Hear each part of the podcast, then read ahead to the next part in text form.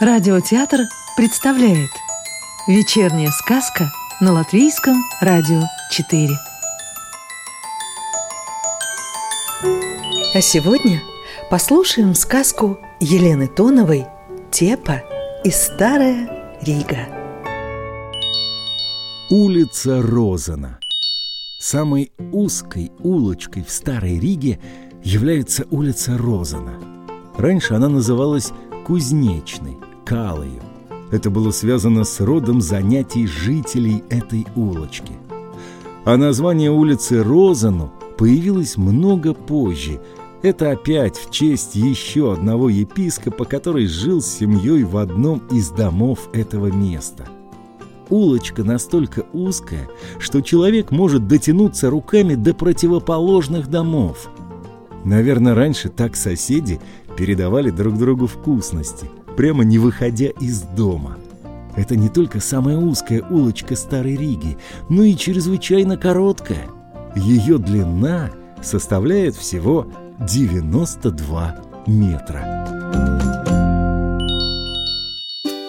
Улица Кальтю – это практически центральная улица Старой Риги, и по ней гуляют все туристы.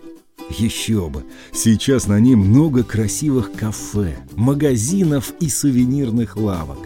Раньше на этой улице тоже текла река Ридзена, Рига, а теперь текут потоки людей, которых привлекает старина и архитектура города – эта улица была настолько знаменита, что на ней часто бывал сам Рихард Вагнер, известнейший композитор и дирижер.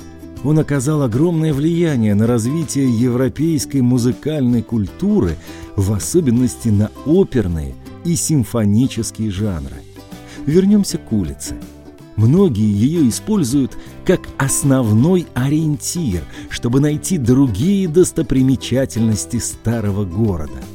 Тепа, например, всегда выходит с потерявшимся четвероногим на главную улицу. Оттуда уже проще найти путь к дому заплутавшейся зверушки.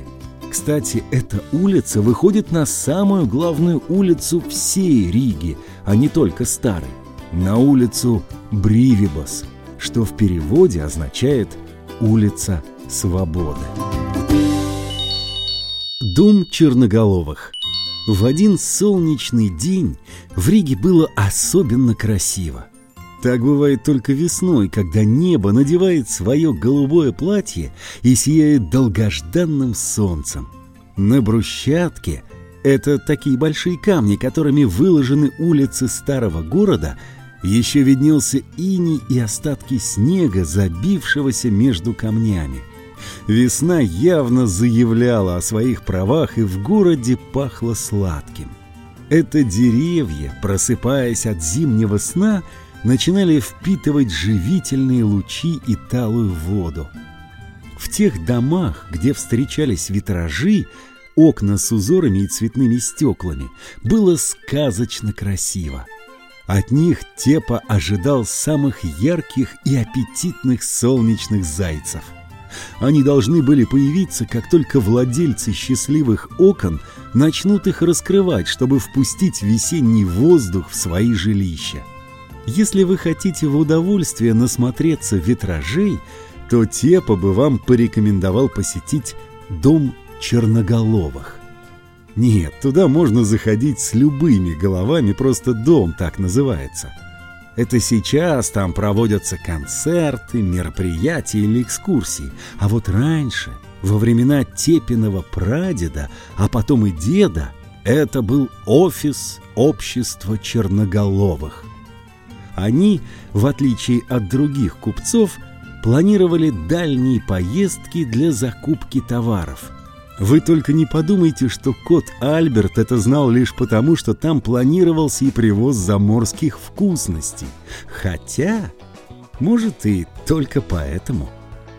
Во время Второй мировой войны вся эта красота была разрушена.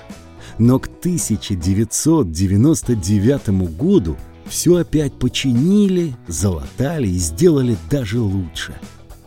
Чтобы не заблудиться и точно найти этот дом – необходимо отыскать Ратушную площадь. Большую площадь всяко проще найти, чем дом. Ратушная – это от слова «ратуша». А слово «ратуша» от немецкого «ратхаус», которое, если перевести дословно, значит «дом совета». Тут, если честно, тоже не все так просто. Раньше площадь была рыночной. Это от слова «рынок», что значит «базар». И там можно было купить много вкусностей. А потом, когда рынок закрыли, а земли продали богатеям, это место стало называться Господской улицей, а дом Черноголовых в ту пору назывался просто Новый дом. В конце XIII века, получается уже 8 веков назад, а каждый век – это аж 100 лет, существовало братство святого Георгия. Изначально его патроном, символом, если хотите, был сам Георгий, покровитель рыцарей и воинов, а позже святой Маврикий. Считается, что святой Маврикий был темнокожим. На гербе братства изображена его черная голова. Или из-за нее появилось название дома – или в начале появилось название дома, а потом уже голова, точно неизвестно. Известно одно – дом называется Домом Черноголовых. Тепин дед Маврикий. Ну, угадайте, как звали Тепиного деда? Есть идеи? Маврикий. И в честь святого, и потому что он был сильно разговорчивым. Он то и дело говорил на своем кошачьем «мав». Да, у него был небольшой заморский акцент. Ему казалось, что так он звучал солиднее. Мав Рикий был немного дикий. Это по мнению людей, а на самом деле ему просто не очень нравилось, когда его гладят без спроса. Если сам придет другое дело, а вот если он шел по своим важным делам, то он не только мав мог сказать, но еще и шикнуть. В общем, Маврикий. И, конечно же, черный кот, как и все в роду Тепы.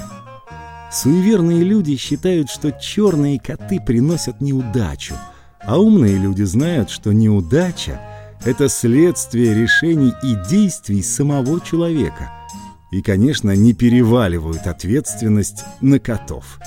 Так вот про окна и весну.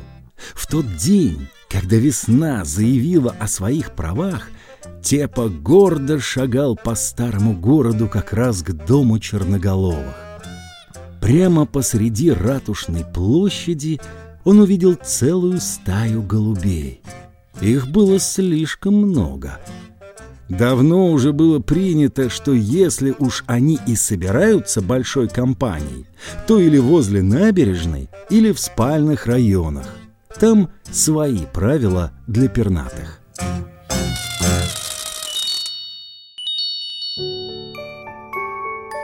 Сказку читал актер Анатолий Фечин. Продолжение сказки слушайте завтра.